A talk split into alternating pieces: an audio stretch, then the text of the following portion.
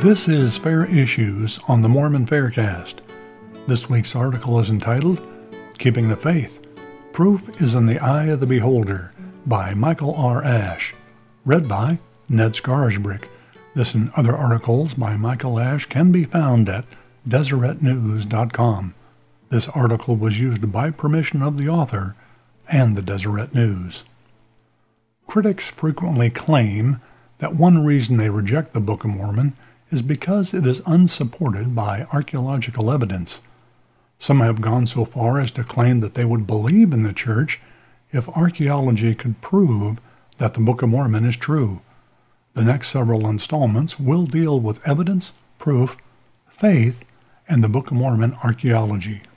I should note two important points regarding the nature of evidence and the necessity of faith.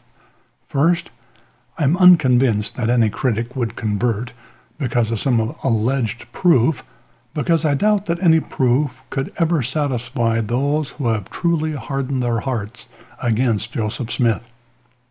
Some time back, for example, one angry message board critic wrote that even if modern DNA studies exhibited an Israelite presence in the ancient Americas, it would not in the slightest lend some credence to Mormon truth claims.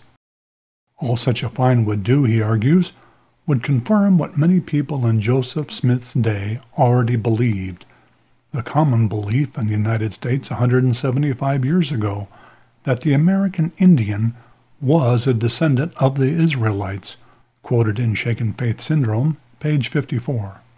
This would be the critic's likely response to virtually any evidence found to support the Book of Mormon. If a text was uncovered in an ancient Mesoamerican ruin that was translated to say, Nephi slept here, the majority of critics would still not be satisfied, and issues would be raised. How do we know that the text really dates from the Book of Mormon times? How do we know the text wasn't planted by some BYU archaeologist. Because such a text would have not been written in English, challenges would arise regarding the translation to the English Nephi and the decision to use all those specific Latin letters in the English rendition of Nephi's name. Even if it could be shown that the name was really Nephi, critics would simply contend that this was one example of a fantastic coincidence such as the bizarre coincidence that Thomas Jefferson and John Adams, who wrote and edited the Declaration of Independence, which was adopted on July 4, 1776, both died exactly 50 years later, on July 4, 1826. Jesus once said, If they hear not Moses and the prophets, neither will they be persuaded, though one rose from the dead. Luke chapter 16, verse 31.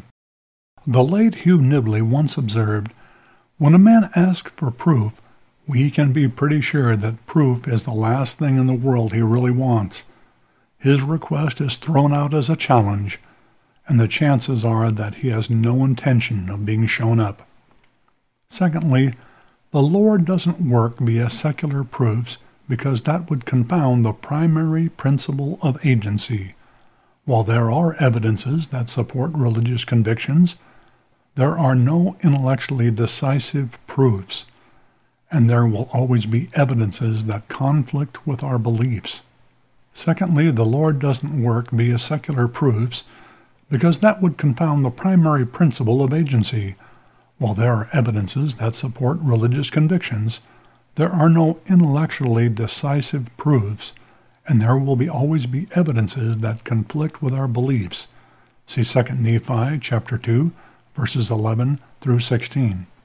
LDS scholar Terryl Givens explains, there are appealing arguments for God as a childish projection, for modern prophets as scheming or deluded impostors, and for modern scripture as so much fabulous fiction but there is also compelling evidence that a glorious divinity presides over the cosmos, that God calls and anoints prophets, and that his word and will are made manifest through a sacred canon that is never definitively closed.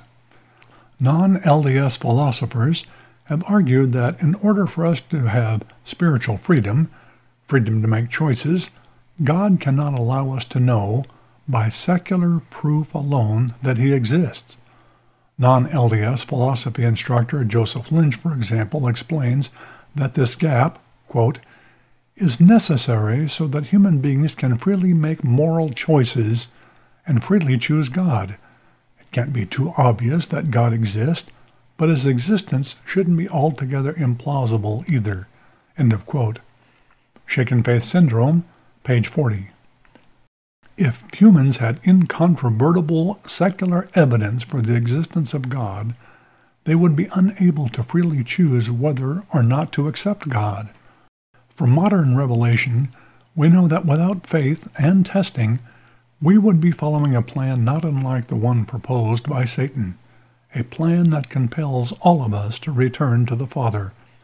I am convinced, notes Givens, that there must be grounds for doubt as well as belief in order to render the choice more truly a choice. The option to believe must appear on our personal horizon like the fruit of paradise, perched precariously between two sets of demands held in dynamic tension. One is, it would seem, always provided with sufficient materials out of which to fashion a life of credible conviction or dismissive denial. We are acted upon, in other words, by appeals to our personal values, our yearnings, our fears, our appetites, and our egos.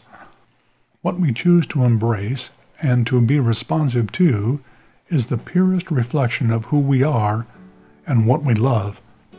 That is why faith the choice to believe is, in the final analysis, an action that is positively laden with moral significance.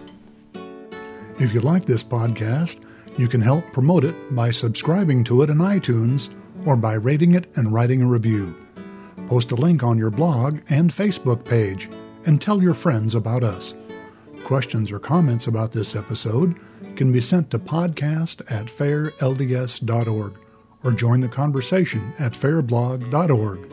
Michael Ash is the author of the book Shaken Faith Syndrome Strengthening One's Testimony in the Face of Criticism and Doubt, as well as the book of Faith and Reason 80 Evidences Supporting the Prophet Joseph Smith. Both books are available for purchase online through the Fair Bookstore. Music for this episode was provided courtesy of Lawrence Green. The opinions expressed in this podcast are not necessarily the views of the Church of Jesus Christ of Latter day Saints or that of Fair Mormon.